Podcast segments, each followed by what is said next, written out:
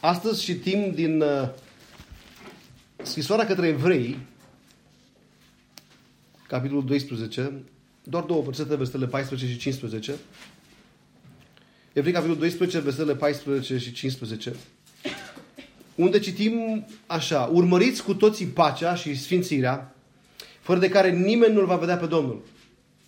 Fiți atenți ca niciunul să nu se întoarcă de la Harul lui Dumnezeu, ca niciun lăstar de amărăciune să nu crească și să provoace durere, iar prin el mulți să se pângărească.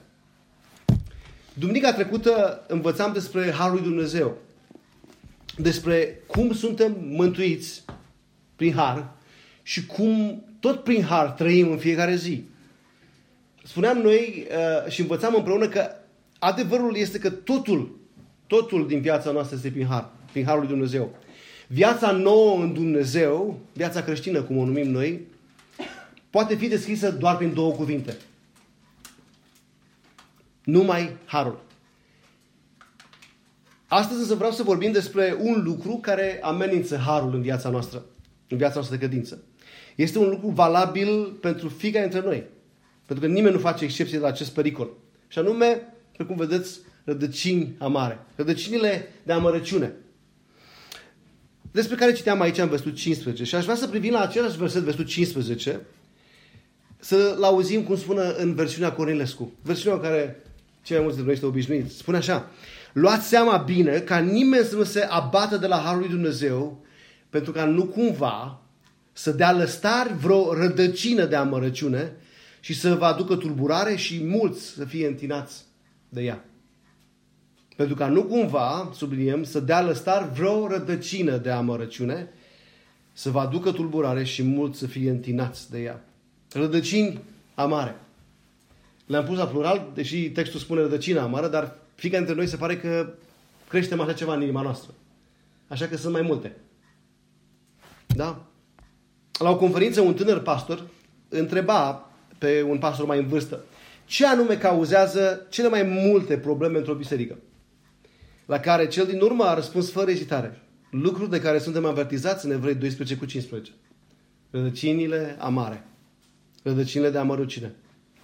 Vedeți, autorul acestei epistole, pentru că poate la voi în Biblie scrie cumva epistolul Pavel către evrei, dar în mod normal, dacă veți citi această epistolă, nu veți vedea că Pavel se semnează în ea, deși se bănuiește printre alții că Pavel ar fi autorul, îmi place ce spunea Origen.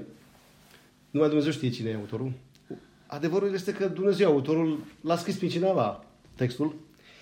Autorul folosește deci o imagine de grădinărit. Familiară, poate pentru unii dintre voi. Mie mi-aduce aminte de copilăria mea de la țară, de la munca câmpului și în grădină. Nu-mi plăcea, dar am învățat multe. Și încă mi-aduc aminte astăzi și văd și în imaginea aceasta lucruri pe care le știu L-am văzut, l-am experimentat, le-am simțit pe propria mea pele, mai exact în palmele mele, că sapa e grea, se pare. Imaginea aici este imaginea unei rădăcini și dorește autorul să înțelegem câteva adevăruri practice despre amărăciunea care ia naștere în inima omului, în inima noastră. Deci, amărăciunea este ca o rădăcină. Dar întrebarea este ce face această rădăcină? Păi e foarte simplu. Din ce am văzut în text aici, în, spe- în special în versetul 15, ni se spune că din ea, din această rădăcină de amărăciune, va, va, va, vor da lăstari. Ce fel de lăstari? Lăstari de amărăciune. Din cauza aceasta, observați, eh, versiunile de traducere pot să difere, dar această idee. În original să trebuie să înțelegem că există această, această expresie, rădăcină amară, care va lăstări, dacă putem spune așa. Dar ne întrebăm din capul locului, oare ce este amărăciunea? De ce reprezintă ea un pericol în viața noastră? Spuneam că este un pericol pentru Harul lui Dumnezeu, sau mai, mai exact, pentru acele două cuvinte care trebuie să descrie viața noastră. Numai Harul. Pentru că așa citeam, da? În versetul 14, aveți grijă ca niciunul dintre voi să nu se depărteze, să nu se despartă de Harul lui Dumnezeu. Ce este amărăciunea? În dicționarul explicativ al limbii române, și se spune că amărăciunea este însușirea aceea de a fi amar. Este un sentiment de durere pentru unii de acreală. Pe vreme ce pe măsură ce trece timpul. Este voință. O stare sufletească de indignare împreunată cu tristețea. Mai spune noi supărare, da? Da. În contextul evresc, interesant este că orice plantă otrăvitoare era numită planta amară. O travă distruge și astfel rezultatul ingestiei unei astfel de plante ar fi cu adevărat amar în pântecele nostru, în trupul nostru. Autorul astfel, epistole către evrei, folosește această ilustrație a rădăcinii amare pentru a arăta că amărăciunea din inima omului, amărăciunea din inima noastră face rău. Și ne face rău atât individual, personal, cât și colectiv. Așa cum suntem deja încurajați aici, spune ca nu cumva să aducă durere și să întineze pe și pe alții, pe mulți de fapt spune. Asta e calitatea amărăciunii inima omului. Există un verset la care vreau să deschideți în Deuteronom, capitolul 29, care este oglindirea acestui verset din, uh, din Evrei 12, versetul 15 mai exact. Deuteronom, capitolul 29, versetul 18. Moise aici recapitulează legământul lui Dumnezeu cu Israel și în acest context el spune așa. Moise 29, Deuteronom cu 18. Să nu există printre voi niciun bărbat sau o femeie, niciun clan, nicio seminție a căror de subliniat. Inimă să se întoarcă astăzi de la Domnul, Dumnezeul nostru, ducându-se să slujească zeilor și alt, acestor neamuri. Să nu există la voi, spune mai departe, ce? O rădăcină care produce o travă sau o mărăciune. O să ați expresia aceasta ce însemna? Imagina este de aici că îți face rău personal, dar va face rău multora în popor. Iar Vechiul Testament este plin de exemple de genul acesta. Când cineva a păcătuit, a întinat pe mai mulți. Când David a păcătuit, a suferit tot poporul. Și asta se întâmplă cu noi. Avem în cap însă ideea că putem să ne ascundem păcatul, în general, facem o mică paranteză aici, și că ne va afecta doar pe noi. N-ați văzut expresia asta? Dar ce? E viața mea. Serios? Dar cum spune un cântec a unui prieten meu, dar viața ta nu e a ta. Viața ta e a lui Isus. Viața ta e de la Dumnezeu. Dacă ești al Lui, viața ta chiar este a Lui Isus. Ai viață pentru că El ți-a dat viață. În acest context, observați din Deuteronom, rădăcina de amărăciune se referă la ce? La idolatrie. Să nu fie nimeni la tine să zică, hai să mergem după alți zei. Zeile neamurilor. Și este o sfidare a legământului lui Dumnezeu. În Vechiul Testament, ca să continuăm, că toți suntem în Vechiul Testament, expresia aceasta, rădăcina mare sau rădăcini de o travă, sau pelin, mai, mai există traducerea acestei expresii în original, se referă fie pe de-o parte la necredincioșia oamenilor, poporului lui Dumnezeu față de Dumnezeu, fie la pedeapsa aplicată de Dumnezeu poporului său. Necredincioșie față de el și urmările necredincioșiei, pedepsirea. Mai exact, Așa cum o să vedem, e chiar aici în textul nostru de bază, în Evrei 12, disciplinarea, corectarea. Pentru că asta face Dumnezeu copiii săi.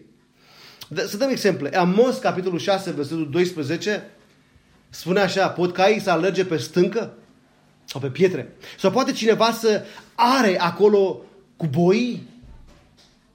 Totuși voi ați prefăcut judecata în o travă. Este vorba despre judecata lui Dumnezeu. Dreptatea lui Dumnezeu în acțiune. Iar rodul dreptății în pelin. Ieremia, capitolul 8, versetul 14, spune De ce mai stați în așteptare? Adunați-vă, adică veniți-vă în fire. Reveniți-vă, să intrăm în cetățile fortificate și să pierim acolo, căci Domnul Dumnezeul nostru ne-a condamnat la moarte. Și uitați ce spune mai departe. Și ne dă să bem apă otrăvită, pentru că am păcătuit împotriva Domnului. O să ați expresia aceasta de o travă, pelin, amărăciune, rădăcini de amărăciune, însoțesc necredincioșia omului față de Dumnezeu și de aparte ca consecință pedeapsa lui Dumnezeu aplicată. În Noul Testament, dacă trecem, deschideți, vă rog, între timp în faptele Apostolului, capitolul 8, versetul 22. În Noul Testament avem referințe la această rădăcină amară sau la aceste rădăcini amare și referința aceasta subliniază în textul din faptele Apostolului, capitolul 8, puterea distructivă a mărăciunii. A mărăciunii din inimă. În faptele Apostolului, capitolul 8, avem exemplu vrăjitorul Simon. Un magician, dacă vreți. Făcea vrăjitorii. căruia Petru îi spune să se pocăiască de răutatea lui din inimă, sublinind însă ceva adânc în inima acestuia. Uitați-vă fapte 8 cu 22. Pocăiește deci de această răutate. Ce, ce se întâmplă de fapt? Acest om a crezut că poate să cumpere cu bani ce? Darul Duhului Sfânt. A spus, vă dau bani să-mi dați și mie darul Duhului Sfânt. Puterea Duhului Sfânt după el. Pocăiești de această răutate a ta și roagă-te Domnului că dacă este posibil, e foarte interesant cum Petru spune aici, dacă este posibil. Adică ce vreau să spun? Dacă este posibil să ierte această intenție a inimii tale. Adică, ce să înțelegem? Este un singur păcat care nu este iertat. Hula împotriva Duhului Sfânt. Blasfemia împotriva Duhului Sfânt. Negarea lucrării Lui. Scopului lucrării Lui care este pentru mântuirea omului. De mântuirea omului. Da? E posibil ca Petru să fi, să fi simțit prin Duhul Sfânt faptul că acest om în inima lui avea blasfemie. Și spune, căci văd că ești plin de o travă amară, versetul 23, și în lanțul nedreptății. Nu se pare cunoscut expresia aceasta? Văd că ești plin de amară, o travă amară, și în lanțul nedreptății. Vedeți, dată aceasta amară este destructivă în inima lui Simon și s-a datorat faptului că, așa cum am întrebat înainte, să, uh, el dorea să cumpere puterea Duhului Sfânt pentru câștigul propriu, pentru a-și îmbunătăți cariera sa de magician, de vrăjitor. Câți nu sunt, apropo, în lumea noastră care îl doresc pe Dumnezeu doar ca să... E ca un genie, așa. Să, fa, să le facă de toate. Și bineînțeles să intre în lampă ori de câte ori doresc. Deci ce am învățat până aici despre amărăciune? Am învățat că amărăciunea în inima noastră este o rădăcină, este ca o rădăcină care crește într-o plantă. De lăstar. Am învățat că amărăciunea își are sursa sau cauza în depătarea noastră de Dumnezeu. Așa cum citeam în Deuteronom 19, 29 cu 18. Apropo, interesant este că dacă deschideți în Deuteronom 29, următorul verset, 19, după cel, care, uh, cel pe care l-am citit mai înainte, interesant este că aici ni se definește această rădăcină amară. Ce este rădăcina asta amară? Spuneam că amărăciunea își are sursa, cauza îndepărtarea de Dumnezeu. Ce spune aici? Spune, dacă cineva care a auzit aceste cuvintele a, a jurământului, dacă cineva a auzit, care a auzit cuvintele acestui jurământ și va invoca o binecuvântare asupra lui însuși, zicând în inima lui, voi avea pace, de fapt, spune în original, voi fi în siguranță, voi fi ok, chiar dacă mi-aș urma pornirile minții și adăugând beția la sete. O să arce cum e descrisă amărăciunea? E legată de intenția inimii omului care spune las că mă depărtez de Dumnezeu și îmi va fi bine. Nu, nu mi se va întâmpla nimic rău. Trebuie să ne gândim că asta este începutul în inima fiecărui dintre noi. Cumva, cândva, datorită anumitor lucruri, anumitor persoane, anumitor circunstanțe, ajungem să credem că dacă ne depărtăm de Dumnezeu, ne va fi bine. Dacă păcătuim, deși știm că e păcat, nu va fi chiar așa de greu, că e scopul lui Dumnezeu. Sau cum învățam duminica trecută, pentru că este har, ce facem? Lasă că merge. Că eu nu sunt ca... Eu nu sunt ca... Că e scopul lui Dumnezeu. Și așa începe rădăcina de amărăciune să ia naștere în inima noastră. Deci amărăciunea își are sursa și cauza îndepărtarea de Dumnezeu. Deci rădăcina asta amară pe care o putem avea în inima noastră este de fapt o părere ce? O părere greșită despre mântuire. Și implicit este o părere greșită despre Harul lui Dumnezeu. Care ne învață, de fapt, spune Pavel, că ne învață să o rupem cu păgânătatea. Și vom sfârși cum? Prin a depărta de Harul lui Dumnezeu. Avertizarea o înțelegem acum, de ce în versetul uh, de aici spune aveți grijă ca nimeni să nu se întoarcă de la Harul lui Dumnezeu, să se desparte de la Harul lui Dumnezeu. Ce mai învățat? Că împărăciunea va conduce la necredincioșia noastră față de Dumnezeu. Ce înseamnă asta? În contextul evreiesc a însemnat curvie cu alzei. Dar nu numai curvie cu alzei, a însemnat curvie cu popoare de care Dumnezeu le-a spus să nu vă încrusiți cu ele. Că vor trage, vă vor trage la zeilor, vă vor depărta de mine. Și așa se întâmplă până astăzi. Așa se întâmplă până astăzi. Relațiile noastre vor demonstra cui Dumnezeu slujim. Pentru că Dumnezeu spune, ce legătură este între întuneric și lumină? Între lumină și întuneric. Între Dumnezeu și diavolul, cu alte cuvinte. Ce legătură este între un om al lui Dumnezeu și un om fără de Dumnezeu? Legătura aici este vorba de, de relație, de împreunare, prin căsătorie. Aia e vizat acolo. Apostolul Pavel amintește lucrul ăsta Corintenilor, apropo, repetând de practic o, o poruncă din Vechiul Testament, aplicată poporului său, dar care se aplică și în biserică. Nu există nicio legătură. Necredincioșia față de Dumnezeu, curvie, idolatrie și restul de păcate, pentru că ce păcatele se leagă unul de altul. Da? Călcăm porunca numărul 1, ce credeți că se va întâmpla? O vă călca și pe a doua, și pe a treia, și pe a patra. Pentru că dacă nu mai e Dumnezeu, Dumnezeu nostru, ne vom închina la idoli, ne vom face chipuri cioplite și vom lua numele Lui, cum? În derâdere. Ne vom bate și de numele Lui. Și bineînțeles că restul de celelalte uh, șase porunci din cele zece vor fi afectate. Și în familie, și la serviciu, proprietățile noastre, cu vorbele noastre, cu proprietățile altuia, că voi pofti totul. Cam așa se întâmplă. Necredincioșia față de Dumnezeu. Apropo, exemplu, mai sunteți în, uh, uh, probabil că trebuie să ținem des, deschis uh, degetul aici, în Evrei 12 avem un exemplu acolo, imediat după textul citit noi, în versetul 16-17. Apropo de ce? De necredincioșia față de Dumnezeu și cum începe rădăcina aceasta de amărăciune, de acreală, de supărare pe Dumnezeu și pe oameni să ia loc în inima noastră. Uitați ce spune aici. Fiți atenți ca nimeni să nu fie desfrânat sau lumesc ca cine? Ca sau Care pentru o mâncare și-a vândut drepturile de întâi născut. Mă aminte povestea. Pentru o mâncare. Și voi știți că mai târziu când a vrut să-și moștenească binecuvântarea, să-și ia înapoi binecuvântarea, a fost respins. Chiar dacă au căutat-o cu lacrimi. Dar e un lucru foarte interesant aici ce spune mai departe.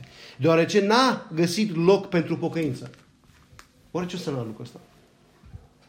Spune că Esau chiar a plâns. A, a, ar fi vrut binecuvântarea lui Dumnezeu. Dar de fapt cu ce inimă? Spune aici, pentru că în inima lui nu s-a mai găsit loc de pocăință. E o avertizare aici. Când ne depărtăm de Dumnezeu, riscăm în timp să ajungem să nu mai fim în stare să ne pocăim. Și ăsta e un lucru pe care foarte puțin creștini îl știu. Poate l-au auzit, dar nu l-au înțeles, pentru că dacă cer stare să știm, dar să nu ne atingă în inimă. Și vă spun, oare câți dintre noi ne-am petit încât nu ne apocăim? Păcătuim așa de-a, de modului. Mă uit în viața mea, pentru că lucrul ăsta trebuie să înceapă cu mine și văd lucruri în care pot să spun că e, e împetrire. Te uiți în viața ta și oare care sunt lucrurile unde ești împetrire, unde nu mai poate are, să aibă loc pocăința. Care pocăința? Pocăința adevărată, fără de care nu avem nici iertare, nici eliberare. Că Dumnezeu nu vrea doar să ne ierte de păcate. Vrea să ne transforme. Adică ce? Mă ați aminte? Patru Să recunosc, să regret păcatul, să mă rog pentru el iertare, mai mult pentru mine, că Dumnezeu vrea să mă ierte, dar eu am nevoie să mărturisesc păcatul, că e vorba de mărturisire, și să repar, să mă coste. Cum a spus David, nu vreau să aduc o jertfă Domnului fără să mă coste. un principiu de viață. Dacă nu ne costă păcatele noastre, nu ne vom lepăda de ele. Avem șansă de la Dumnezeu să ne coste, să reparăm. Ai mințit? Repară. Spune adevărul și repară paguba. Ai înșelat? Dă înapoi. Vameșul acela, Zacheu, Pitocu, a spus de patru ori să dau înapoi pe, pe cei care am furat. Legea spune toate două ori. Dar pocăința lui a fost sinceră, care duce întotdeauna pocăința adevărată și măsurați pocăința. Va duce întotdeauna la reparații, la restituire.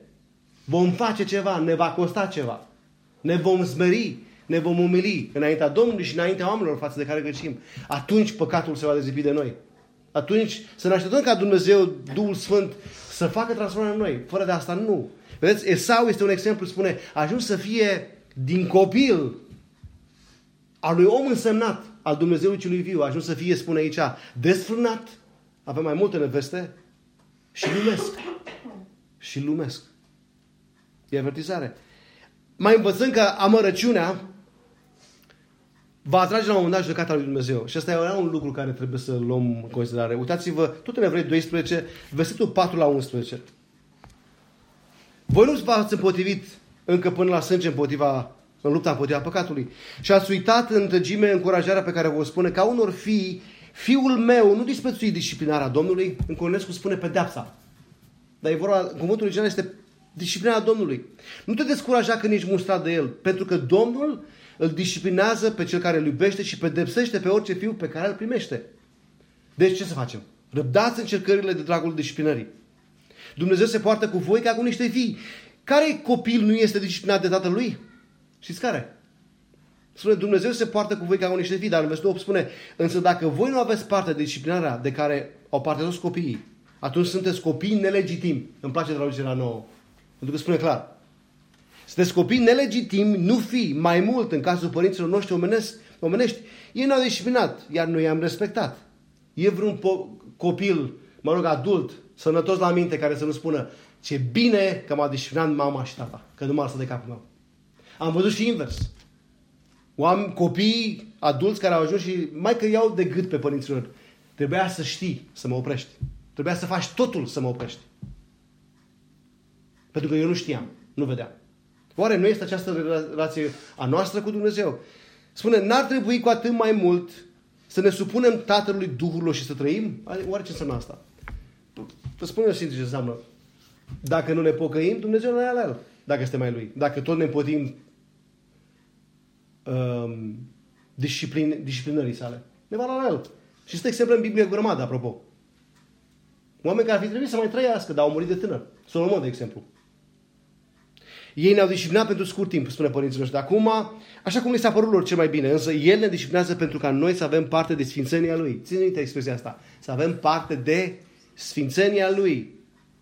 Întotdeauna, orice disciplinare este mai degrabă dureroasă decât plăcută. Ce-mi place? Autorul este foarte sincer și vorbește în, în dreptul fiecărui. Nimănui nu-i place să fie mustat. Trebuie să fii matur rău ca să-ți placă lucrul ăsta. Dar se pare că prima intenție firească tot e de strâmbat din nas. Ca Eliana. Bună dimineața! e vremea. Ar fi păcat să rămână așa. Dar oare noi cât rămânem? Să strâmbăm din nas, cu alte cuvinte. Dar mai târziu, cei care au fost disciplinați, spune, prin ea adună rodul pașnic al dreptății. Adică dreptatea lui Dumnezeu coboară în viețile noastre. Și de ce mulți oameni consideră că Dumnezeu nu-i drept? Pentru că nu au ocazie să vadă dreptatea lui Dumnezeu în noi. Că și noi suntem supărați la mai rău ca ei. Rădăcina amară din textul nostru din Evrei 12, din cele două versete care citeam, se referă la o răutate, la o sursă de răutate din biserică, din cei din biserică. Pentru că această epistolă e scrisă unul credincioși, e adevărat de origine evrească, care ce vreau să facă? Întreaga epistolă către evrei este scrisă cu un singur scop. Nu vă întoarceți înapoi. Nu vă întoarceți la păcat. Nu vă întoarceți la ușor. Nu vă întoarceți la lege. Nu vă întoarceți la lucrurile începătoare ale credinței, ci dați înainte, maturizați-vă, nu doar îmbătrâniți. Asta e tema acestei epistole. Și un pericol real pentru noi în maturizarea noastră este rădăcina, rădăcinile amare în viața noastră. Hai să vedem despre ce este vorba, care sunt implicațiile acestei imagini, rădăcina amară. Amărăciunea, în primul rând, trebuie să fie plantată. Ea este plantată. Pentru ca amărăciunea să apară, ea trebuie să fie plantată. Cum poate fi plantată amărăciunea în inima noastră? De obicei, am dat niște exemple aici. Poate vă regăsiți. Dar sunt foarte sincer. Poate mă regăsesc. Eu m-am regăsit. De obicei, prin cineva începe amărăciunea, amărăciunea este plantată prin cineva care ne rănește. Prin ceea ce spune sau prin ceea ce face și astfel ajungem să ne supărăm. Și să avem ceva în inimă față de ei supărare, ură, neiertare, amărăciune. Am avut faze, vă spun una de-a mea. Când cineva a venit la mine și a spus, auzi, dar dacă vrei să-mi spui ceva, nu trebuie să spui prin predică. Vino și spunem direct. Bineînțeles că persoana se afla într-un păcat în uh, vremea respectivă, despre care eu habar nu aveam. Cu Biblia în mână, vorba aia. Uh, dar care Dumnezeu știa și se pare că i-a vorbit. Dar impresia a fost dar ce amărăciune am văzut acolo. Și mai ales pentru o vreme. Până la urmă s-a rezolvat slavă Domnului. Dar așa se întâmplă. Așa se întâmplă într-o discuție amicală sau oficială, personală sau colectivă. Suntem răniți. Avem impresia că cineva are ceva cu noi. E posibil ca vinovatul nici să, să nu-și dea seama de ce a făcut. Este posibil lucrul ăsta. Că ne-a rănit. Și în loc să comunicăm, să confruntăm cu scopul de a rezolva problema, de a aduce în lumină, da? de a comunica, în mod deschis și sincer, putem să o îngropăm în inima noastră problema respectivă și astfel să naște rădăcina de amărăciune. care se va dezvolta și va lăstări, dacă ăsta e un verb al meu, apropo, l-am căutat și în text, dar nu, nu există, va ieși la suprafață. E decât o chestiune de timp. Sau cum este plantată, apropo, sădită în noi amărăciunea? Ceva nasol. Ceva neașteptat sau nepotrivit cu așteptările noastre din partea lui Dumnezeu sau din partea oamenilor, mai ales aia la care ne așteptăm, spuneam, ni se întâmplă și în mod conștient sau inconștient, că se întâmplă și așa, dăm vina pe Dumnezeu. Și uităm caracterul, că El are un caracter perfect. Că El nu poate face rău, nu ne poate face rău. Și că promisiunile Lui toate sunt valabile pentru noi, la vremea potrivită. Uităm lucrul ăsta. Și astfel ne amărâm. Da? Și vă încurajez când mergeți acasă, luați aceste descrieri, aceste scenarii și uitați-vă care, unde este. Unde? Când? Cine? Cum s-a întâmplat acest lucru? Pentru că realitatea este când Dumnezeu ne avertizează ceva, sigur avem probleme acolo. Într-un fel sau altul. Important este să vedem cum. În al doilea rând, amărăciunea răsare și crește. Deci amărăciunea este plantată, dar amărăciunea răsare și crește. Asta înseamnă că această rădăcină este cultivată. Ce înseamnă cultivat? E îngrijită, chiar. Pentru că așa facem noi. Săpăm adânc și le, le băgăm acolo. Și Dumnezeu mai știe ce facem noi, pentru că noi e posibil să abar nu avem ce se întâmplă, de fapt, ce facem. E decât o chestiune de timp până când răsare.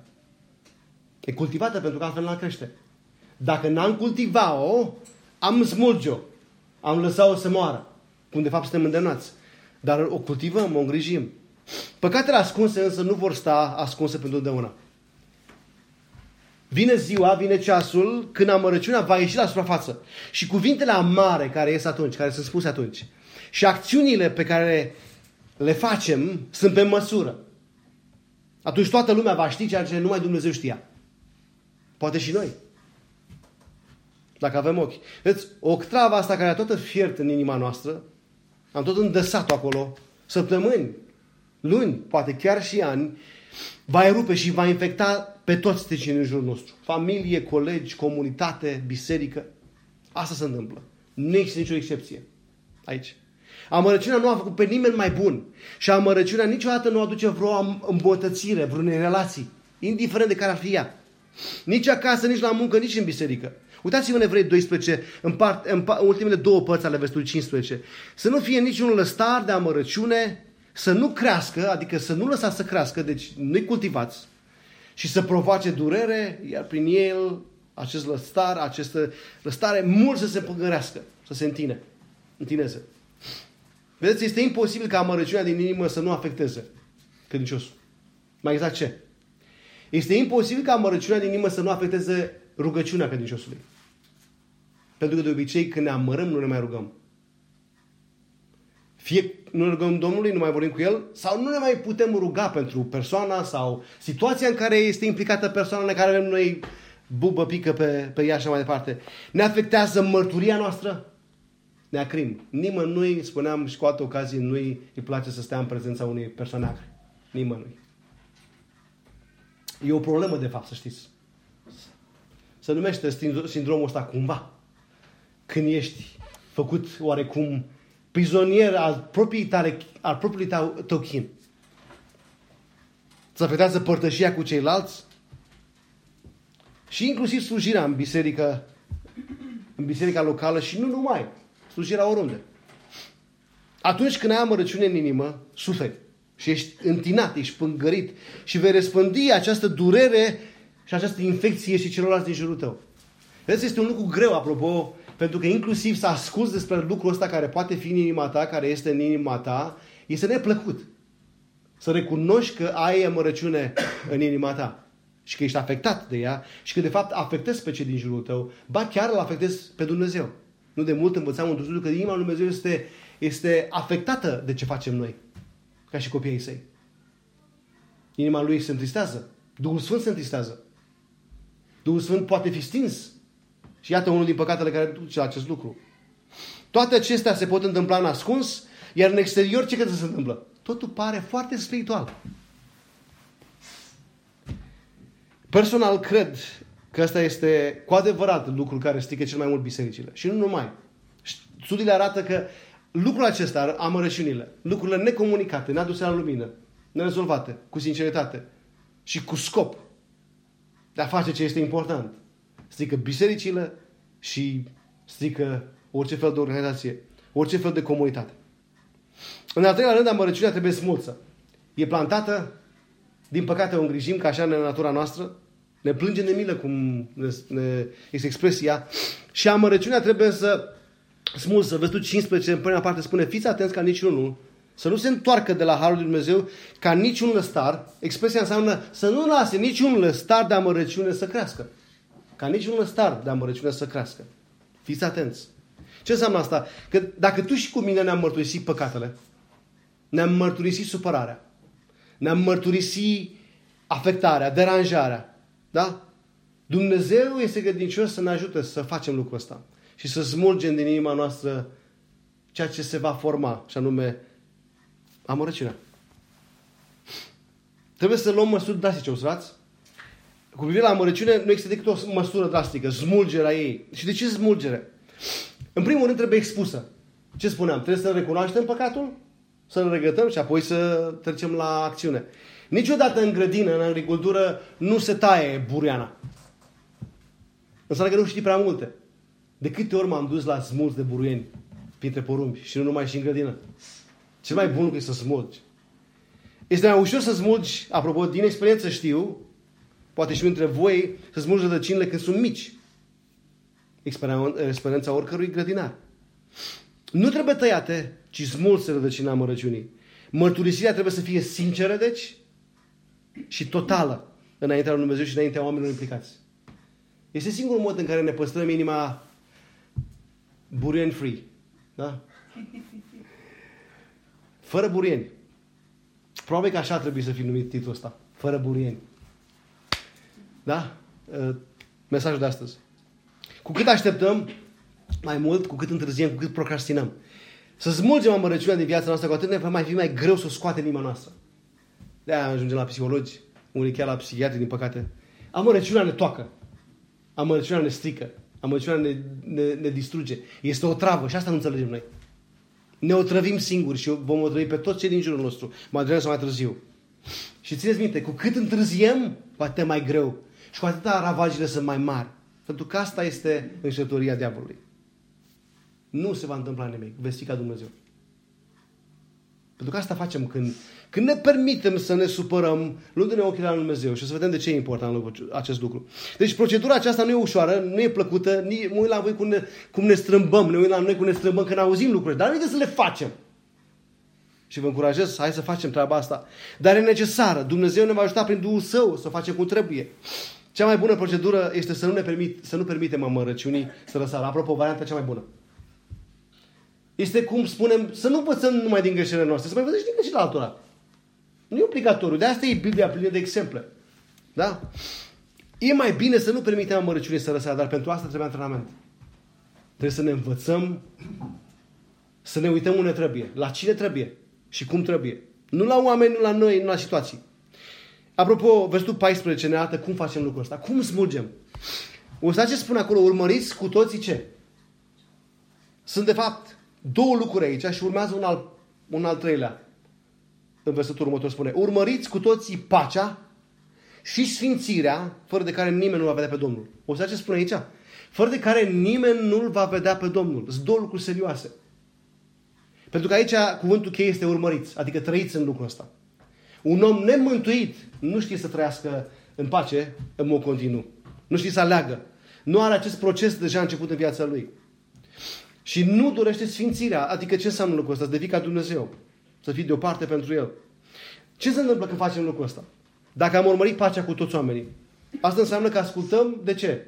De chiar de instrucțiunile Domnului. În Matei 18, nu mă deschidem acum acolo să, uh, să salvăm timpul, putem să citim acasă. De la versetul 15 a 20, Iisus dă instrucțiuni despre ce să face cu sentimentele noastre care se nasc în noi, de supărare, de afectare. Dacă fratele tău păcătuiește, ce spune? Domnul Iisus. Asta înseamnă să cauți pacea. Foarte, din păcate, foarte mulți creștini, dacă i-ai întreba ce înseamnă să fii un făcător de pace, un aducător de pace, Unul care caută pace. Nu știu să răspundă. Iisus spune așa, dacă te-a supărat fratele tău, zic eu, dacă păcătuiești, da? Ce face? Du-te și mustră-l. Du-te și spune Da? Du-te și spune lui. Dacă te ascultă, l-ai câștigat. Nu vrea, spune, mai ia cu tine pe cineva. Doi martori, da? Nu vrea nici atunci. Du-te și spune bisericii. Poate ascultă de biserică. Nu vrea nici atunci, apoi de la afară spune că el este un păgân de fapt. Dacă ar fi cu adevărat, cum spune Apostolul Ioan dintre ai noștri, nu ar face așa. Pentru că spune Tatăl meu care este în ceruri le va da acest lucru și se leagă de faptul că ce legați pe pământ este legat și în ceruri. Ce legați pe pământ este legat și în ceruri. Pentru că asta este puterea și autoritatea bisericii. Nu ne jucăm cu cuvântul lui Dumnezeu. Unde sunt doi sau trei spre Domnul Iisus acolo, nu, adunați în numele meu, eu sunt în mijlocul lor. Deci e important ce facem cu supărările, pentru că ce decidem este marcat în domeniul spiritual. Dacă alegem să facem pace, alegem să facem ceea ce Domnul Iisus a spus. Da? Deși el a spus că duce și sabia, dar se referă la altceva. Dar el este Prințul Păcii. Dacă urmăriți sfințirea noastră, îmi place foarte mult că în limba română este adus sfințire, nu sfințenie. Deosebire de alte traduceri. Pentru că cuvântul se referă la o sfințenie practică în noi. Să urmărim sfințenia noastră, sau sfințenia, sfințirea noastră. Adică ce? Să fim ca Dumnezeu. Întâi Petru, Petru amintește că se spune Păi să fiți ca niște copii ascultători, să nu vă conformați poftelor pe care le aveați mai înainte și atunci când erați în ignoranță. Și așa cum va chema cel ce este sfânt, fiți și voi sfinți în toată purtarea voastră. Că este scris. Fiți sfinți, cum și eu sunt sfânt. Urmărim sfințenia, îl urmărim pe Dumnezeu. Natura Lui e a noastră în noi, adică suntem consacrați Lui. Nu ne purtăm ca lumea. Sau cum spuneam înainte, nu suntem ca ei sau lumesc. Sau curvari. Toate acestea le putem face unui singur lucru datorită Harului Dumnezeu. Și asta ne aduce la un al patrulea lucru pe care face amărăciunea. Plantată, da? O îngrijim, trebuie smulță, dar iată una, o avertizare de aici din versetul 15 la început. Harul lui Dumnezeu spune să nu ne depărtăm de Harul lui Dumnezeu. Fiți atenți ca niciunul să nu se întoarcă de la Harul lui Dumnezeu. Ca vreun lăsat de amărăciune să crească, să provoace durere, să mângrească pe mulți. Vezi, prin natura noastră, noi vrem, vrem mereu să ne justificăm. Nu ați la lucrul ăsta? Prin natura noastră, prin noastră intenție este să ne justificăm. Să avem noi dreptate. Să ne scuzăm și să ne îndreptățim. Înaintea oamenilor și înaintea lui Dumnezeu chiar. O astfel de atitudine nu este plăcută însă înaintea lui Dumnezeu. Dumnezeu, apropo, nu poate să facă nimic cu omul care astfel are o astfel de atitudine. Dumnezeu ne forțează. Numai Harul lui Dumnezeu, prin iluminarea și înțelegerea Duhului Sfânt din viața noastră, ne poate schimba. Doar Harul lui Dumnezeu. Apropo, ce ne face pe noi să ne schimbăm modul de gândire, să vedem cu alți ochi, să vedem ca Dumnezeu, să gândim ca Dumnezeu? Numai Harul lui Dumnezeu. Numai Harul lui Dumnezeu schimbă totul. Apropo, Chuck Smith are o carte. De ce Harul schimbă totul? Este o lectură obligatorie pentru oricare credincios, consider eu. Pentru că harul cu adevărat schimbă totul. Cu când ne uităm mai mult la cine e Dumnezeu și ce a făcut pentru noi. Și cum lucrurile se aplică în fiecare zi, în fiecare arie din viața noastră. Harul lui Dumnezeu a pătrunde în viața noastră. Lumina Lui, iluminarea Duhului Sfânt. Înțelegerea cu adevărat, nu numai cu mintea, dar și cu inima a lucrurilor lui Dumnezeu, vor schimba. Acest lucru va schimba rând pe rând în viața noastră lucruri. Este o prostie, apropo, dacă ne întrebăm și ce să facem, frate, că cu toții avem, se pare, problema asta, nu? Cu toții suntem în pericolul acesta. Ce să facem? Păi e o prostie să ne pierdem timpul și energia în a cultiva noi și în jurul nostru rădăcini de amare. Rădăcini de amărăciune. Când putem să cultivăm ce? Galaten 5 cu 22 și 23, roada Duhului Sfânt. Care este? De ce stare? Dragostea, bucuria, bunătatea, pacea, îndelunga răbdare sau autocontrolul, generozitatea sau facerea de bine și înfrânarea, apropo. Mi aduc aminte un frate într-un context în care era multă vorbărie în jurul lui, la un dat n-am mai putut și a spus, auzi mai fraților, dar voi nu știți că roada Duhului Sfânt este și înfrânarea? Adică mai treceți o dată. Deci e o prostie să ne cheltuim energia noastră și viața noastră în a cultiva rădăcina mare. Pentru că vom muri. Mai devreme sau mai târziu. Și vom muri și pe alții. Vom lua și pe alții cu noi. Biserici sunt distruse. Afaceri sunt distruse. Relații sunt distruse. Familii sunt distruse. Oameni sunt distruși datorită acestui lucru. Și cred că dacă aș fi să spun un lucru concret, să ne uităm chiar la noi în viețile noastre și în biserica noastră. Lucrul ăsta este real. Vă mărturisesc că acest mesaj ar vrut să spun mai de mult, dar mi s-a părut și m-am, m-am tot gândit și m-am răzgândit de multe ori, l-aveam pe inimă. Dar mi s-a părut potrivit acum că am învățat despre Harul lui Dumnezeu la început de an, să vorbim despre pericol al Harului în viața noastră, pentru că așa se spune aici. Fiți atenți ca niciunul dintre voi să nu se întoarcă, să nu se depărteze de Harul lui Dumnezeu. Pentru că când ne îndepărtăm de Har, murim. Nu decât o chestiune de timp. Deci Harul lui Dumnezeu nu eșuează niciodată față de noi. Dar noi putem eșua în a ne bucura de El dacă refuzăm să luăm în serios această avertizare. Vă spun o dată. Harul lui Dumnezeu niciodată nu va eșua în viața noastră față de noi. Dar noi putem eșua să ne bucurăm de Harul Lui în viața noastră dacă nu luăm în serios această avertizare. Când ne uităm la oameni sau la noi înșine sau la circunstanțe, ne vom depărta de Harul lui Dumnezeu. Ori de câte ori ne uit, facem lucrul ăsta. Când ne uităm la noi, la săbiciurile noastre, nu zic să nu fim conștienți, dar înțelegi la ce mă refer. Când ne luăm prea în serios. Când ne uităm mai întâi la oameni, la ce ne fac, la ce nu ne fac. Când ne uităm la guvern, când ne uităm la țară, când ne uităm, când ne uităm la circunstanțe. Ne depărtăm de Harul lui Dumnezeu, pentru că Harul lui Dumnezeu spune totul este al Lui. Totul este prin El. Și avem totul de plin în El, spune Apostolul Pavel Colosenilor. Totul de plin în El. Păi e ori nu e. Deci ce trebuie să facem? Uitați-vă, mai știți în Evrei 12. și cu asta încheiem. Evrei 12 este, este ca o hartă pe care să mergem. Ce să facem ca să nu depărtăm de har? Cum putem să urmărim pacea și sfințirea și harul? În primul rând, primele patru versete din capitolul 12, să privim la Isus. O să ce spune versetul 2? Să ne fixăm atenția unde? La oameni, nu? Băi, e bine când ești cu oamenii în jurul tău să te mai uiți și la ei. E bine când ești în mașină să te uiți la drum, nu la telefon. Dar este bine să ne uităm ca exemplu, la, ca exemplu pentru noi la Isus. El e exemplul perfect, apropo. Când ne greșesc cu oamenii, să ne amintim aminte că Isus nu a greșit niciodată și nu ne va greși niciodată. Când oamenii falimentează în a fi ce ne așteptăm noi, Dumnezeu niciodată nu va falimenta în acest lucru. Să ne victăm atenția asupra lui Isus Hristos spune, cel care inițiază și desăvârșește credința noastră. Apropo, El ne-a dat-o și tot El o maturizează credința noastră. Că trebuie să ne maturizăm. Cel care pentru bucuria care stă înainte a îndurat crucea, dispătuind rușina și s-a așezat la dreapta tronului lui Dumnezeu. Să privim la Isus. Să privim în sus. Uitați-vă de la versetul 18 în jos, în acest capitol, ni se prezintă gloria cetății cerești. Ierusalimul ceresc. Sionul din cer. Îi spune acolo, de la versetul 22, um, spune că ați venit la muntele Sion, la ceata Dumnezeului cel viu. La Ierusalimul ceresc, la miile de îngeri. Apropo, de unde faceți parte? Sper că considerația cea mai importantă, dacă vă întreabă cineva, tu cui aparții? Voi cui aparțineți? Nu spuneți chiar voi apă. Care este pe planul mai secundar.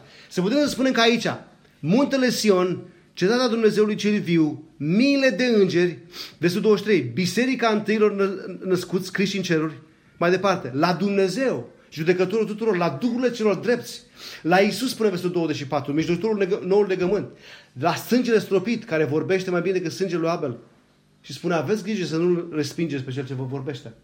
În același context de unde știam noi mai înainte, să nu depărtăm de har. Iată ce să facem, să privim în sus. Noi nu suntem pentru pământ. Evrei, capitolul 11, capitolul anterior, spune că toți înaintașii noștri, acea galerie de credincioși, eroi ai credinței, cum ne place noi să o numim, ce au făcut? Ei nu au trăit pentru pământul ăsta. Ei au privit unde? Spre cer. Capitala cerului. Ierusalimul, Ierusalimul ceresc.